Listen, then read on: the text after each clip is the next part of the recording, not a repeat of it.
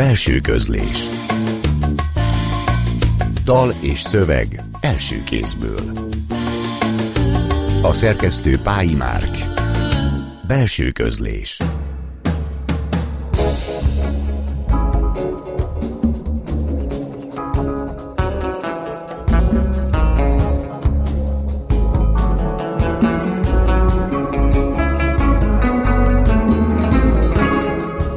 Jó estét kívánok!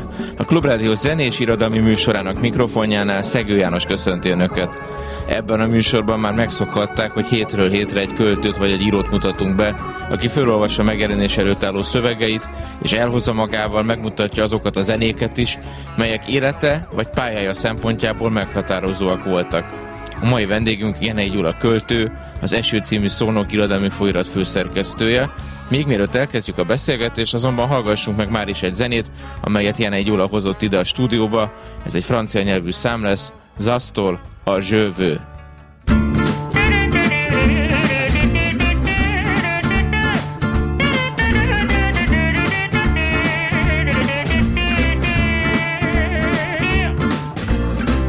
Donne-moi une suite au Ritz, je n'en veux pas des bijoux de chez Chanel, je n'en veux pas, donnez-moi une limousine, j'en ferai quoi? Pa, pa, da, pa, pa, pa, da. Offrez-moi du personnel, j'en ferai quoi? Un manoir à Neuchâtel, ce n'est pas pour moi. Offrez-moi la tour Eiffel, j'en ferai quoi? Pa, pa, da, pa, pa, pa, da. Je veux de l'amour, de la joie, de la bonne humeur. Ce n'est pas votre argent qui fera mon bonheur. Moi je veux crever la main sur le cœur. Allons ensemble découvrir ma liberté. Oubliez donc tous vos clichés. Bienvenue dans ma réalité.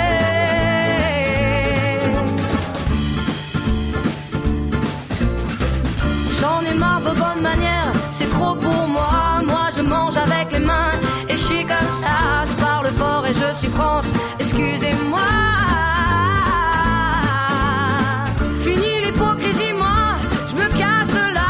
J'en ai marre des lampes de bois. Regardez-moi, de toute manière je vous en veux pas. Et je suis comme ça. Je suis comme ça.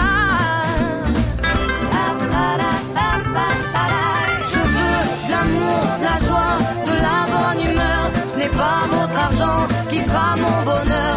Moi je veux crever la main sur le cœur. Allons ensemble découvrir ma liberté.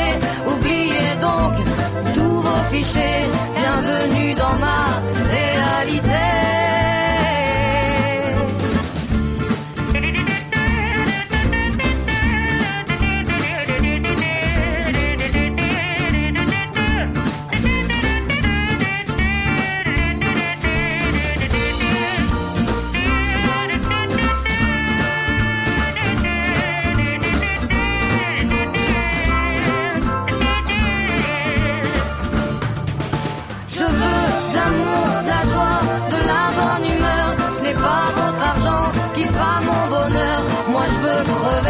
La main sur le cœur. Allons ensemble découvrir ma liberté. Oubliez donc tous vos clichés. Bienvenue dans ma réalité. Je veux de l'amour, de la joie, de la bonne humeur. Ce n'est pas votre argent qui fera mon bonheur. Moi je veux crever la main sur le cœur. Découvrir ma liberté, oubliez donc tous vos clichés, bienvenue dans ma réalité.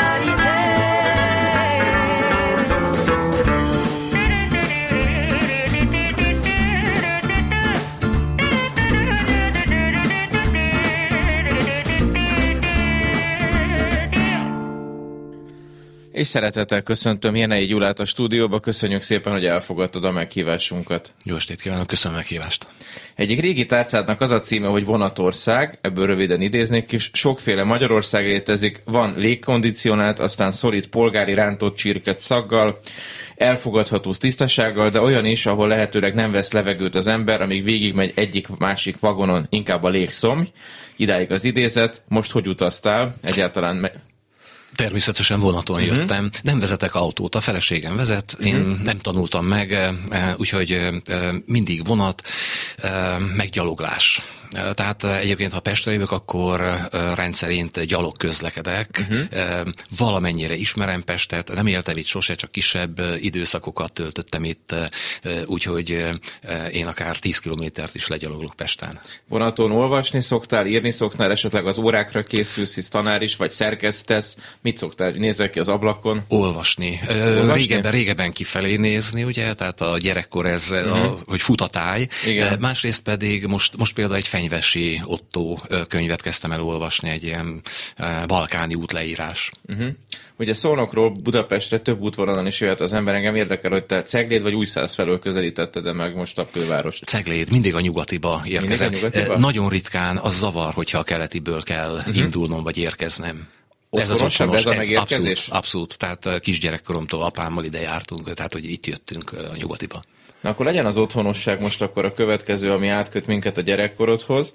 Abádszalókon születtél, Ember Mária is ott született, és örömmel láttam, hogy Ember Máriával az egyik utolsó interjút te is készítetted. Már nem az, hogy utolsó interjút készíthettél vele, de hát külön jelentősége is lehetett talán ennek. Igen, egy életmű interjú volt, végülis egy hosszú interjú. És hát egy egész különleges élet volt az övé, és gondolom akkor még egész más lehetett az Tisza-tó és egyáltalán az a vidék, mint most. Hát valószínűleg. Én még arra emlékszem, amikor gyerekkoromban bemondták, hogy ott egy tározót építenek, és aztán kialakult a tározó, és érettségi évébe barátaink, már osztálytársakkal lementünk, ott táboroztunk egy kicsit, sátraztunk, törte az oldalunkat a föld, ugye, tehát utána kiépült valahogy, de ritkán járok Abádszalókra.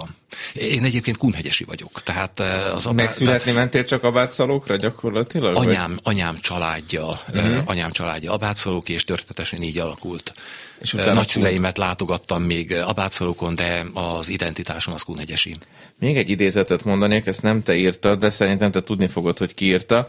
Én nekem ő biztosan közeli rokonom, az alföldi síkvidék szép, bonyolult, vagy nagyon is egyszerű, tartalmas rettenetének tudósítója. Minden sorát megéltem, és csak nem ugyanott. Krónikák, kisgyerekversek, történetek a padlásról, árokpartról, az osztályteremről, a sufniból. Mit is keresünk a gyermekkorunkban, amikor számba vesszük ilyen és olyan eseményeit, bűneit, tragédiáit. Írta rólad földid, Darvasi László, Törökszentmiklós és vidéke. Rövid tárca. És rövid, a Revizoron jelent így meg van, ez a tárca az egyik kötetedről. És ennek kapcsán azt kérdezném, hogy a táj mennyiben határoz meg, illetve a lila mennyire hozza vissza a gyerekkort, és mit hozhat vissza? Van-e ilyen funkciója a számodra? Ez most két kérdés, bármár elindulhat Szolnokról. Teljesen természetes az a környezet, amiben felnőttem, tehát az alföldi táj. Én találkoztam emberekkel, akik utálják az alföldet. Tehát, hogy az olyan sík, semmi, ott nincs semmi. De nekem ez teljesen otthonos közeg. De szeretem a hegyeket is. Nagyon imádok a felvidéken, csak ritkán vetődöm újabban oda.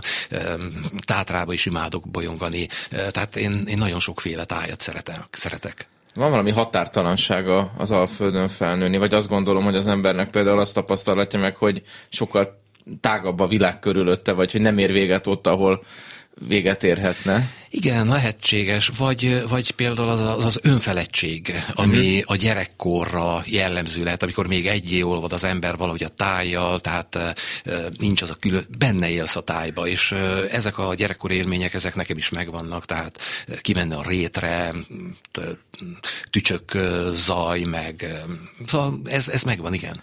Konrád György, aki ugye Beretyóújfalun gyerekeskedett, kérte ki magának, amikor az alföldet unalmasnak nevezték, és ő nagyon hosszan tudta sorolni, hogy milyen csodái vannak egy alföldi tájnak, a alkonyat, a naplemente, meg mindenféle olyan dolog, ami nekem, aki budapesti vagyok, már nyilván egyáltalán nem adja magát. És az, amit itt Darvasi Laci az egyik kötetet kapcsán forszíroz, hogy Darvasi László az egyik kötetet kapcsán forszíroz, hogy visszaidézhető a gyerekkor, ahhoz a költészet mennyire tud egy jó közlekedési eszköz lenni? hát nem tudom, hogy mi az, ami visszaidézhető. Tehát itt az emlékek környékén kapizsgálunk, és az emlék az mindig fölülírható. Tehát nem tudjuk, hogy mi... Tehát már az arra emlékszel, amit mesélsz, és nem azt arra, ami megtörtént? Így van, tehát hogyha elmész egy érettségi találkozóra, akkor egy evidensnek tűnő történetre lehet, hogy valaki máshogy emlékszik, és a harmadik meg megint máshogy. Tehát szépítünk, hazudunk magunknak, fölülírjuk, kiegészítjük, retusáljuk a dolgokat. Ez valahogy így működik. Neked ilyen ős szövegeid, gyerekkori naplóid, verseid, fogalmazásaid például nincsenek, amik esetleg ilyen szempontból szembesíthetnek egyfajta valósággal, ami attól függetlenül létezhet máshogyan is? Nincs. Nincs. Elgondolkodtál, hogy hát ha van mégis? Soha nem is akartál így dokumentálni kamaszként? Nincsenek maradványok, tehát valahol szerintem 17-8 éves koromból legfeljebb, hogyha nagyon keresgetnék, akkor találnék egy-két szöveget. Mondjuk azok az első kvázi verseid is esetleg, vagy azokat még későbbre tudnád datálni? Hát az első verseimet azokat 15 éves korom körül írhattam, nagyon gyengék voltak, nem is foglalkoztam sokáig vele, aztán valamikor 20 éves korom környékén újra egy kicsit elkezdtem, de én nem voltam az, hogy most én nagyon keményen, meg szisztematikusan írok verset, nekem többszöri pályakezdésem volt, hogyha tetszik.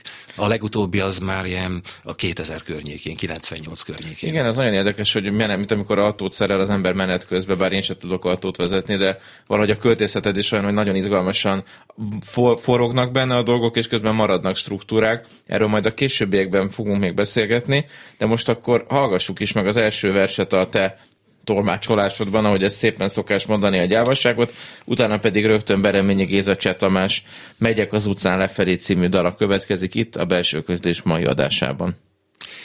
Gyávaság. Én annyi mindentől félek, annyi mindentől rettegek. Gyáva vagyok, azt hiszem. És hogy mindig is az voltam. Még attól is félek, hogy gyávának tartanak. A múltkor például egy fiatalember, aki valamikor a tanítványom volt, számon kérte, miért vagyok gyáva. Illetve nem is ez volt a baja, hanem hogy miért nem azt gondolom, amit ő, vagy ők, a bátrak. Fogtam a sörömet, alkonyodott, társaságban ültünk egy kocsmateraszon, kezdett hűvös lenni. Hallgattam, ahogy visszafojtott ingerültséggel pöröl, hallgattam a megalkuvás vágyait, hogy mit baszok el éppen. Mit basznak el az apák, mármint a nemzedék, úgy apák, akik belesavanyodnak abba, amit egykor utáltak. Pörgettem a múltam, mi volt és hogyan, s mi nem. Aztán azt találtam mondani, a kurva anyádat, hülye gyerek. Nem mondtam ki persze, csak gondoltam, mert gyáva vagyok ilyet mondani. És hát meg is sajnáltam, hogy úgy lobog, annyira hisz, olyan naívan szeretne valamit. Vagy talán nem is hiszi, amit, csak tudja, hogy mit kell, mit illik mondania irodalomszociológiai okokból, az érvényesülésért. Most meg azon tűnődöm, mi a különbség gyávaság és bátorság között. Olyan könnyű lett volna egyetérteni velük, bólogatni a társasággal, nem kilógni, szidni azokat, akik nincsenek jelen. Felkapaszkodni magas talpazatra, ahová a bátrak képzelik magukat, ahol szobrok lehetnek. Ahol szobrok lehetnénk. Lehet, hogy néha bátornak lenni könnyebb, és gyávának nehezebb. A kurva anyádat, hülye gyerek, gondoltam akkor az őszi alkonyadba, meg azt is még, hogy miért iszom hideg sört, amikor nem is szeretem. És gyáván elkezdtem sorolni egykori bátorságaimat. Visszafojtott indulattal én is, és már majdnem elhittem majdnem, hogy fontosak lehettek azok a régi dolgok. Majdnem elhittem, hogy időnként kockára tettem ezt-azt. Pedig azok csak olyan kiszámított látszatbátorságok lehettek, hogy lássák, elmentem a falig, mert féltem, hogy gyávának néznek a gyáva barátok. És mert tudtam, gyáva vagyok. Gyerekkoromban is féltem mindentől, suttogó szelektől, sötéttől, ajtónyikorgástól, dögszaktól, a szomszédék kutyájától, az injekciótól, féltem még a fémspatulától is, a haláltól, a tanítónénitől, a rossz jegyektől, az apai szigortól. Később a folyótól és a lányoktól. Féltem attól, hogy megszeretnek, attól is, hogy nem. Féltem az AIDS-től, a lapostetűtől, az orvosi leletektől, féltem stoppolni, repülőre ülni, eszméletlenre inni magam. Féltem attól, hogy gyerekem lesz, és attól is, hogy nem. Féltem attól, hogy feláll, és félek, hogy nem. Féltem a társaságtól, és félek a magánytól. Féltem attól, hogy verset írjak. Félek a járványoktól, a háborúktól, félek a szegénységtől, és félek a szegényektől is, meg a gazdagoktól. Félek az öregségtől, hogy majd gyógyszert kell szednem, s attól is, hogy nem lesz pénzem rá. A kutyáktól is félek még mindig, de már egy darástól is megijedek. Olyanoktól is félek, amiktől korábban nem. Gyerekkoromban például szerettem a napsütést, de ma már 50 faktoros naptejjel védekezem ellene. Régen, mondjuk a kullancstól nem féltem, nem tudtam, hogy létezik. De valamitől nem félni, mert nem tudunk róla, az még nem bátorság. Vagy a nem tudás is lehet bátorság? És az ismeretek, az előítéletek tesznek bennünk eggyávává? Istentől is félek, pedig őt állítólag nem is hiszem. Én annyi, de annyi mindentől félek. Talán csak abban vagyok bátor, hogy néha bevallom a gyávaságom. Megyek az utcán lefelé, nyitott kabátban hazafelé, lehet úgy 6:30 felé. Megyek, ha nincs ből a van felé.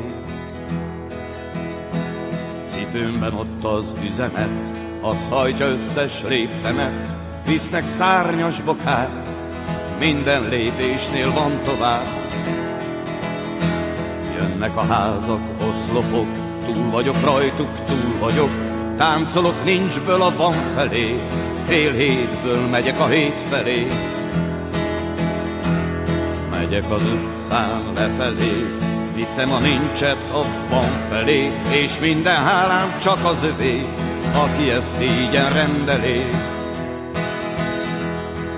Dombos az én utcám, csúcspontján túljutván, lejt menet lendít meg, szárnyasan lépkedjek, és visszapillantva nem látok én vissza, mit kezdetben tettem meg, csúcsvonal takarja. Tovább az utcán lefelé, jövet a nincsből a van felé, veletek házak, oszlopok, veletek együtt úgy futok. Megyek az úton lefelé, 2004-es lefelé, és ő még azt is jól rendelé, hogy senki sem mondja gyere bé. 2004, itt van az év, ez az az év, hogy semmit se adj, semmit se végy. 2004 van 6:30 felé. Megyek utcámon lefelé, nyitott kabátban hazafelé, megyek egy fényes ház felé, jó lesz majd ott a 7 felé. Jó lesz a kedvem, majd rántom az ajtókat, útorok ott majd bent mindenén térdelnek, és azt kell éreznem, hogy célba érkeztem, és talán lefekszem, végre is lefekszem, és talán lefekszem, a földön elfekszem, és azt kell éreznem, nincs már mit végeznem. Hát ilyen az utcán lefelé, nyitott kabátban hazafelé, érezve, hogy minden csak az övé, aki ezt ígyen rendelé.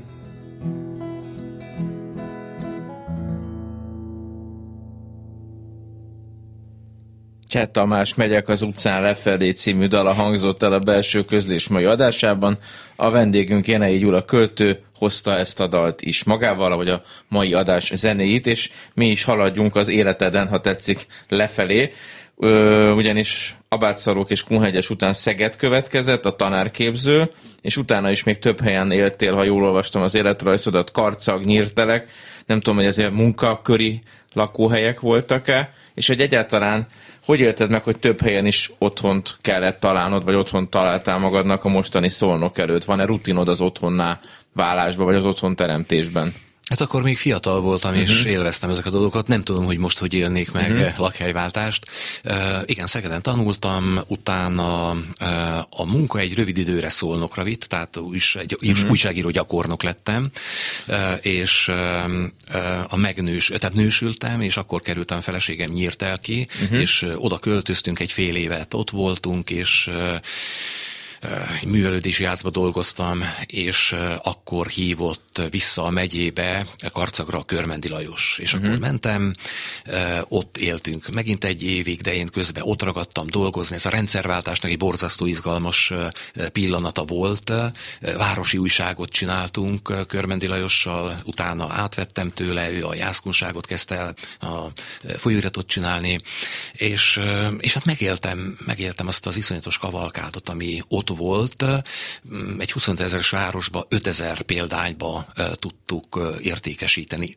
Nem postaládába dobálni, hanem közel 5000-ben nyomtuk, és majd mind elfogyott, megvásárolták az emberek. Tehát egy olyan lendület volt. Egy ilyen szabad sajtóészsége volt akkor a karcagi polgároknak, és most direkt ezt a szót használom. Igen, és ez volt az a pillanat, amikor tényleg szabadnak tűnt a sajtó. Tehát én 89-ben, amikor a munkáltató tanácselnökkel vitába keveredtem, nem nekem kellett lemondani, hanem a polgármester országgyűlési képviselő távozott a tisztségéből.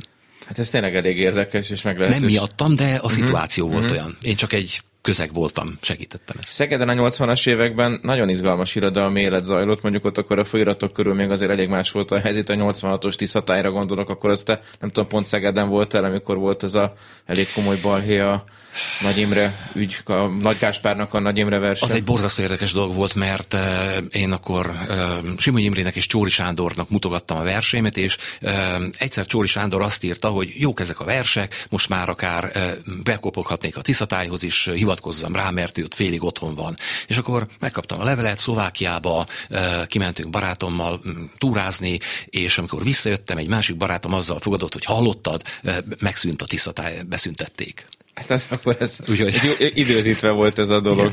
Ha az első köteteidnek a címeit összeolvasom, Hátország, illetve Valahogy, akkor ebből persze ez kicsit ilyen zsurnalizmus lesz a részemről, mintha az esetlegességnek és a szilárdságnak a kettőse rajzolódnak ki, tehát hogy kell, hogy legyen valami fix, de közben ott van az is, hogy majd valahogyan lesz minden, egyfajta ilyen lazasság, és ehhez, és azt is megnéztem még, hogy nagyon sok kötetedben az utazás egy fontos motívum, például a Grafit napban, és általában a verseid is, amiket itt is hallhatunk, abban is nagyon sok mozgási, léptékváltás, lendület, leltár, leírás szerepel. Ezt a hosszú vers formát hogy alakítottad ki?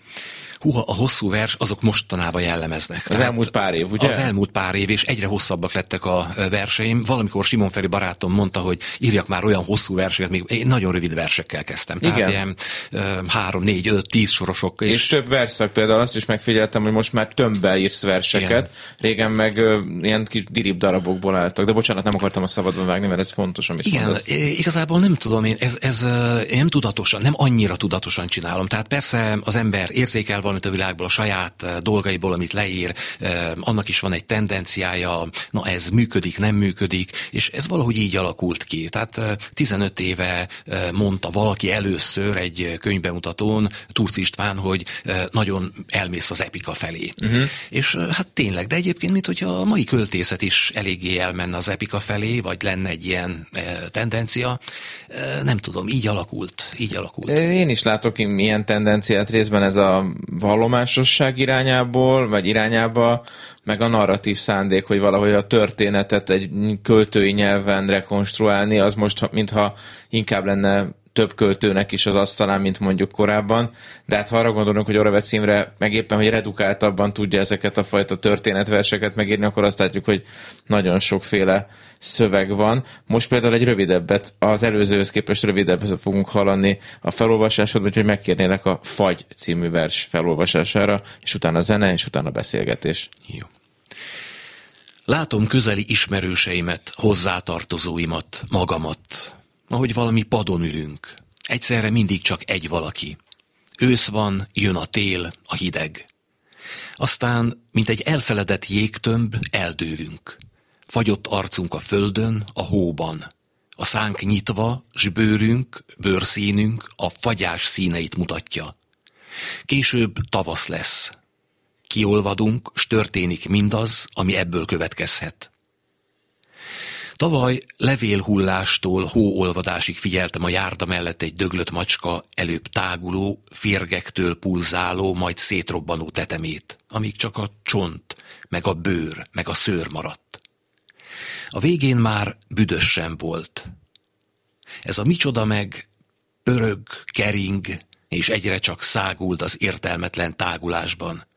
És kicsit, minthogyha mindezt kívülről látnám, ahogyan Isten látja. De nem ijeszt. És szomorú sem vagyok. Inkább megnyugtat az egész. Az apám azt mondja majd hogyha hallja, ez olyan dal, hogy tényleg mindazt akarja, az angyalok az égben. Kérlelik apámat, hogy nekik felvennie, ha hoznak kazettákat.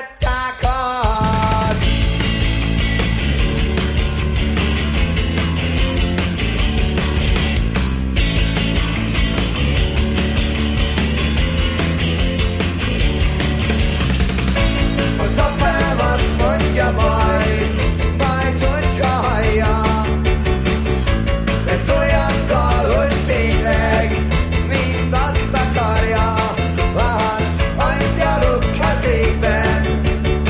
Kérlelik apámat, hogy nekik felvennie, ha hoznak kazettákat. Táncterem az ég és a rohadt sötétben, csak a holdvilág ég, rajszöggel középre, és suhognak mindan az angyal szárnyan, angyal tollal töltött tele hoppárnám.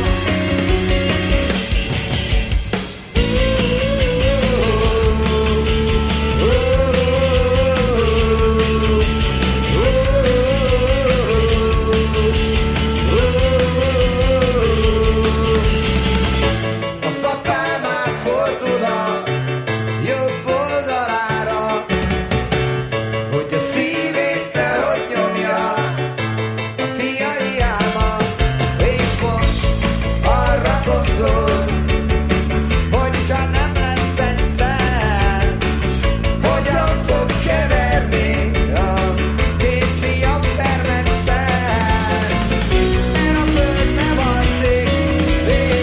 Az apám látja, hogy a karok kibőlnek, a fiai nem állnak, és már nem lőnek.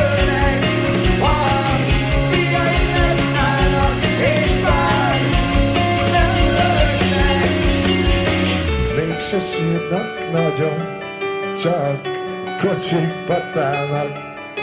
Az életnek előre és hátra a halálnak.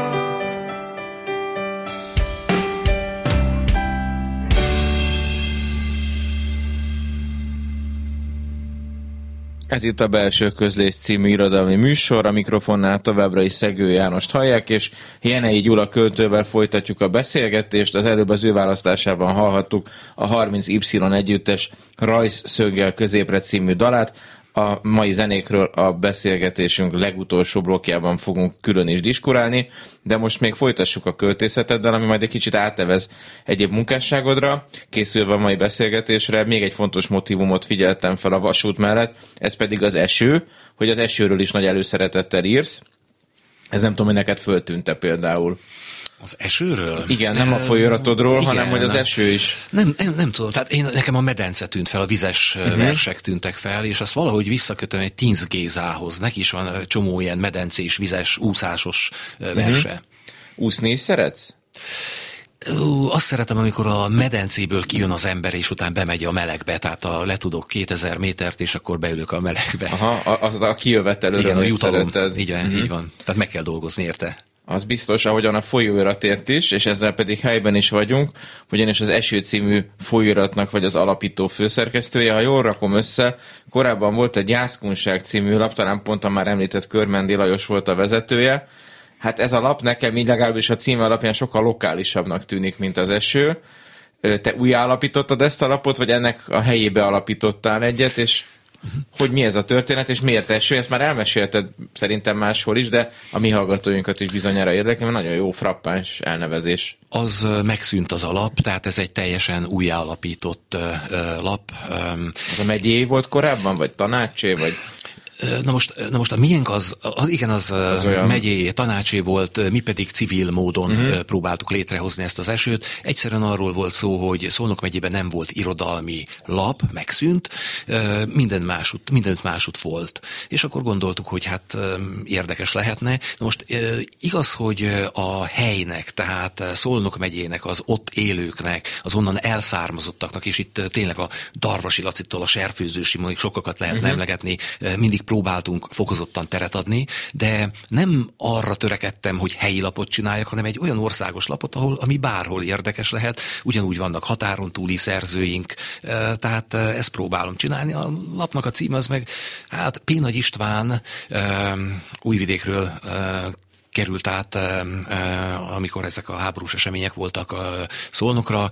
Ővele próbáltuk kezdeni ezt a történetet, és összeértünk egy csomó címet. És az Eső is belekerült, és akkor a feleségeink mind a ketten ezt választották, és akkor így egyértelműnek tűnt. És aztán persze sok mindent bele lehet magyarázni az Esőbe, de hát, hogyha van Bárka, meg Forrás, meg hasonló vizeslapok, akkor miért lehetne Eső is. Ezt megúsztad a válaszsal. Egyébként a Forrás az picit, ami Kecskemét lapja, volt egyfajta, ha tetszik, termékeny rivalizálás, vagy ilyen nem volt, vagy ilyen, mert azért az a legközelebbi centrum Szolnokhoz. De azt hiszem, hogy semmilyen szempontból nem gondolkodtunk rivalizálásban.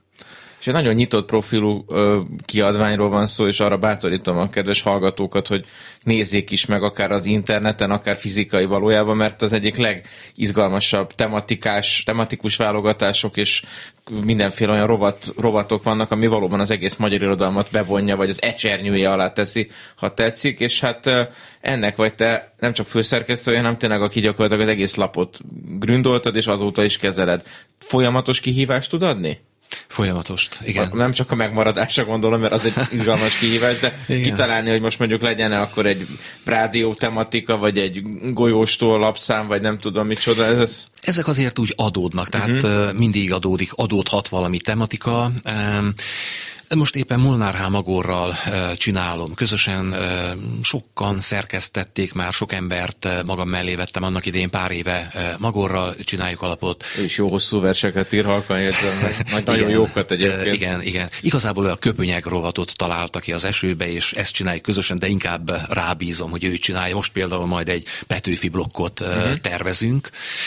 Úgyhogy hát igen, folyamatos kihívást ad, mert a szerkesztőség a lakásban van, tehát nem is tud az ember kiszakadni belőle, mindig jönnek az e-mailek. Ugye rengeteg szöveget kapunk, és ezeknek a nagy része rossz, nem közölhető, itt könnyű a döntés. Ha jó szöveget kap az ember, akkor azt is érzi, hogy na most ez rendben van, a többivel van gond, ugye, hogy akkor most hogyan mérlegeli az ember, hogy most betegye, ne tegye, javítások, visszaküldi átdolgozásra, tehát ez rengeteg munka, és hát a terjesztéstől kezdve, ami egyébként úgy rossz, ahogy van, de ez más folyaratokra is érvényes. Hogy keretes legyen az irodalmi része a műsornak, az első idézet végén a légszomszó szerepel a Vonatország című nagyon régi tárcádba, szerintem azt valamikor meg a 90-es években írhattad, ami az egyik utolsó kötetednek is lett a címe, már egészen más kontextusban, a Covid-ra és a járványra és a karanténra vonatkoztatva. Egyfajta kapaszkodó is volt neked, hogy a járvány alatt a naplóversekkel dokumentáld a külső-belső történéseket? Talán igen. Szoktam ilyen rövid szösszenteket vagy tárcákat írni a Tiszatájba, a Tiszatáj online-ra valamikor, és úgy, meg hát úgy, ez úgy ilyen régi újságíró rutin, hogy felír az ember dolgokat, hogy valamikor majd tudja használni versbe, tárcába, bárhol, és elkezdtem, amikor bejött a járvány, ezeket írni, és egyik barátommal hosszasan telefonozgattunk ezekről a dolgokról, és mondta, hogy hát miért nem csinálsz egy naplót, vagy naplóverseket, vagy valami hasonlót. És akkor úgy, hát voltak is jegyzeteim, nekiálltam, és hát igen. Könnyen megtaláltad ezt a nyelvet, vagy megtalált téged ez a nyelv, ahol így Szerintem igen. Tehát ezek valahol jegyzetverseknek neveztem őket, valahol tényleg a jegyzet, a próza, a gyors reagálások, meg a versek között vannak. Egyik inkább a napiság felé mozdul el, a másikba talán több a líra. Igen, tehát ezek úgy mentek. Egyszer aztán ugye vége szakadt a járványnak, akkor megjelentettünk egy kötetet Verebes György festőbarátommal, ő grafikákat csinált, és hozzá, és hát akkor túl vagyunk rajta, akkor megesküdtem, hogy hát vége a járványverseknek, csak aztán jött még egy járványhullám, és még egyet hozzátettem, de most már tényleg nem fogok. Remélem többet nem néz, mert nagyon tanulságos lesz majd ezt is visszaolvasni pár év múlva. Most jön az utolsó felolvasásod, ez is aktuális, Szolnok 2022, és utána zene, de mielőtt megkeresed a verset, csak a hallgatóknak mondom, hogy most is egy toll van Jenei Gyula ingének a zsebébe, tehát bármikor tudsz jegyzetelni, azt látom. De most arra kérnek, hogy inkább olvasd. Nadrágon zsebébe szoktam hordani, csak könnyen kiesik. Igen. Na most ez a vers, ez Farkas Árpád Fehéregyháza 1849 című versére íródott, tehát ez egy ráírás pasztis, és akkor ez így szól, hogy látod, Sándor, hogy szopja koponyánkat e század. Felnőtt lassan, már katona sorba van. Háborúra mindig lesz elég ok. Tolakodik az érdek, mindegy, ha megbocsáthatatlan. Mint a himnusz zivatarai közt úgy vagyunk. Egymást átkozzuk, öljük, nem csak képzeletben, árulunk és elárultatunk. Gyűlölet éltet, nem kell, hogy bárki szeressen. Bolond egy ország ez, látod, eszi magát, ahogy bennünket is. Hősök legyünk, kofák. A szabadság csak egy szó, világít, kicsit furán.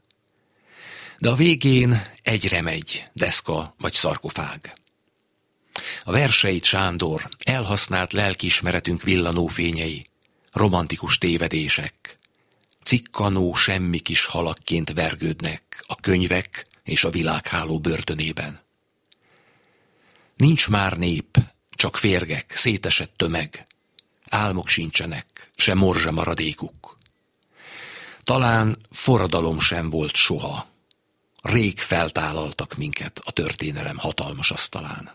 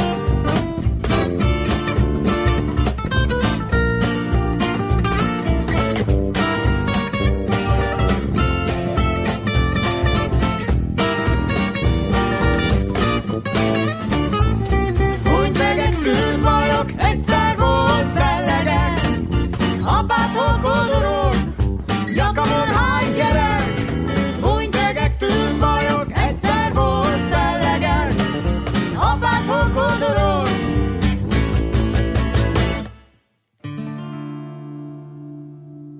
A belső közlés mai adásának utolsó beszélgetéséhez érkeztünk Jenei Gyula költővel. Az előbb szintén az ő választásában hallottuk a Kár pedig nem együttes emlékcímű dalát, amely a Dienes Eszter verséből zenésítettek meg. Egyébként ők a te verseid között is megzenésítettek már többet. És akkor beszéljünk a zenékről, induljunk visszafelé. Beszéljünk először a Kár pedig nemről. Nemek a neve az együttesnek, és jóba is vagy talán az együttes frontemberével? Igen, bonyolult történet, ő is kunhegyesi, tehát Karab Zoltánról van szó, és Dézsi Darinka, ők az állandó figurái ennek az együttesnek, és verseket zenésítenek meg. Először Szolnok megyei költők versét zömmel, tehát Körmendi Lajos, Dienes Eszter, nekem is pár versemet.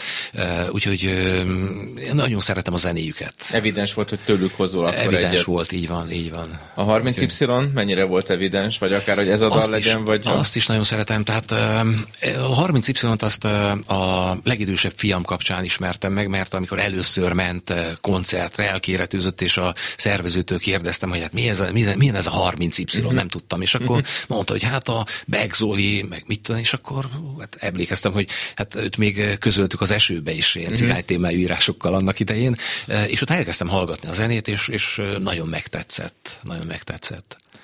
Cseh Tamás, azt gondolom azért egy másik nemzedék, meg egy másik korosztály a számodra, Bereményivel ezek a dalok. Az, hogy pont ezt a dalt hoztad, annak van valami oka, ezt a Megyek az utcán lefelét? Nem igazán, mert tehát az egy nemzedéki történet. Ha tetszik, szinte 40 éve hallgatom ezt a zenét, és amikor kértétek, hogy válasszak dalt, akkor nem tudtam eldönteni, hogy melyiket. Tehát nagyon esetleges volt a választás, mert egy dal az ugye a zenészé, a versírói, a dalszövegszerzői, és hogy mi az, amit kiragadunk belőle, vagy mit tudunk magunkra vonatkoztatni. Ez nyilván verseknél, bármilyen irodalmi szövegnél, egy regénynél is ugyanígy működik. Igen. És akkor hát ötletszerűen rábögtem erre. Hát most már Megyek az utcán lefelé, öregszem, de hát nyilván nagyon sok olvastam. Idén nemrég múltál 60 éves, ezt is elárulhatjuk egyébként. Igen. És ugye nem lehet mindent felfejteni a dalszövegekbe, Cseh Tamás szövegekbe se, ott van a titok, a verstitok, igen, de a hang, mágia. Mágia. Ehhez képest a Zaznak a zsövője egy más dimenzió talán. Tehát ott azt az ember nem annyira a szövegért, mert nem tudom... Nekem hogy... az instrumentális zene, mert nem beszélek franciául, igen, sem, igen. És hát ugye a hang az, ami hall, és akkor, amit hallok, és akkor valami... Tehát amikor dolgozom, akkor ezek ilyen zenéket szoktam hallani, de olykor komoly zenéket, de én nem értek a zenéhez. Pontosabban én szerettem a zenét, de hát rám már anyám rám szólt, a feleségem rám szól, a gyerekeim többsége rám szól, hogyha mondjuk énekelnék. Én is rád szólnék, de ezt nem is akarod most a maradék rövid időben megtenni, de azt mondnak, amikor azt mondod, hogy dolgozol, akkor a versírásra értetted, vagy szerkesztésre, bármilyen irodalmi munkásságra, hogy zenét hallgatsz munka közben? Igen, bárminél lehet, vagy csöndbe csinálom, vagy bekapcsolok valami zenét, és akkor az szól. Az érdekes, nagyon sokan azt mondják nekem, akik itt vendégeim, hogy azt nem bírják, hogyha írás közben zenét hallgatnak, mert őket elviszi valahova, vagy félreviszi, ezek szerint téged meg pont nem. Hát vagy lehet, hogy engem is félrevisz, de lehet, hogy jól visz félre, vagy igen. Az utolsó szám mindjárt jön, John Mayall, The Blues Breakers és Buddy Whittington, a So Many Roads-t adja elő, és Gary Moore is ott van a listán. Ezt a dalt például munka közben már hallottad, vagy ehhez mi kapcsol ehhez a dalhoz? Hallgattam, érdekes, mert koncertjén John Mayallnak voltam valamikor 80-as évek közepén Szegeden. De csak ennyi. Egyébként én nem tudom megjegyezni a zeneszámokat, én tőlem, hogyha most mondtál neveket. Igen, nekem föl van írva szerencsére. Ismerősek, de fogalmam sincs, hogy mihez kellene kötni, milyen zenéhez. A zené is olyan, hogy meghallok valamit, tetszik, nem tetszik, valaki szó, hát emlékszel, hát ezt szeretted hallgatni, vagy ezt gyakran, tényleg, tehát kicsit úgy vagyok, mint Babics, amikor van egy ilyen történet, hogy úgy ismerte meg a himnuszt, hogy fölálltak körülötte az emberek. Hát kb. Én is így vagyok. És akkor neked ehhez a dalhoz is van egy konkrét emléked, ehhez a most halló So Many Roadshoz is, aminek a címe is passzol a mai beszélgetésünkhöz. Hát ugye azt mondtuk, hogy az emlékek azok elmosódnak, felülíródnak, úgyhogy fogalmam sincs. Nem baj, akik most fogják hallgatni az adásunkba, ehhez az adáshoz köthet. ismerhetik, ugyanis elérkeztünk a mai adás végéhez. A belső közlés vendége Jenei Gyula költő, szerkesztő volt. Nagyon szépen köszönöm, hogy itt voltál, beszélgettél velünk. Köszönöm. Felolvastál és elhoztad a zenéket is. Zárásként még az ő választásában halljuk az utolsó számot, John Mayall dalát, amelyet a Blues Breakers-szel, Gary Moore-ral és Buddy Whittingtonnal ad elő. A So Many Roads fog következni. A jövő héten pedig Marton Éva várja majd önöket. Én most addig is megköszönöm a figyelmünket, és búcsúzom a szerkesztő Pályi Márk és a hangmérnök Csorba László nevében is. További szép estét kívánok. Szegő Jánost hallották, és jöjjön az utolsó dal.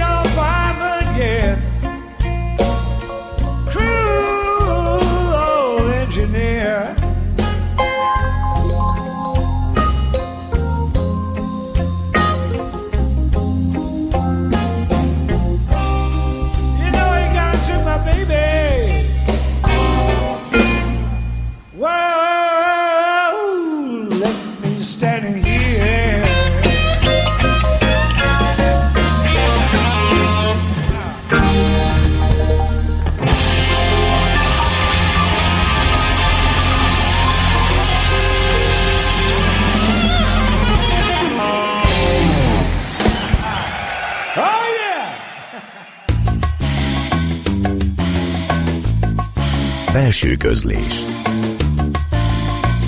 Dal és szöveg első kézből. A szerkesztő Pályi Márk. Belső közlés.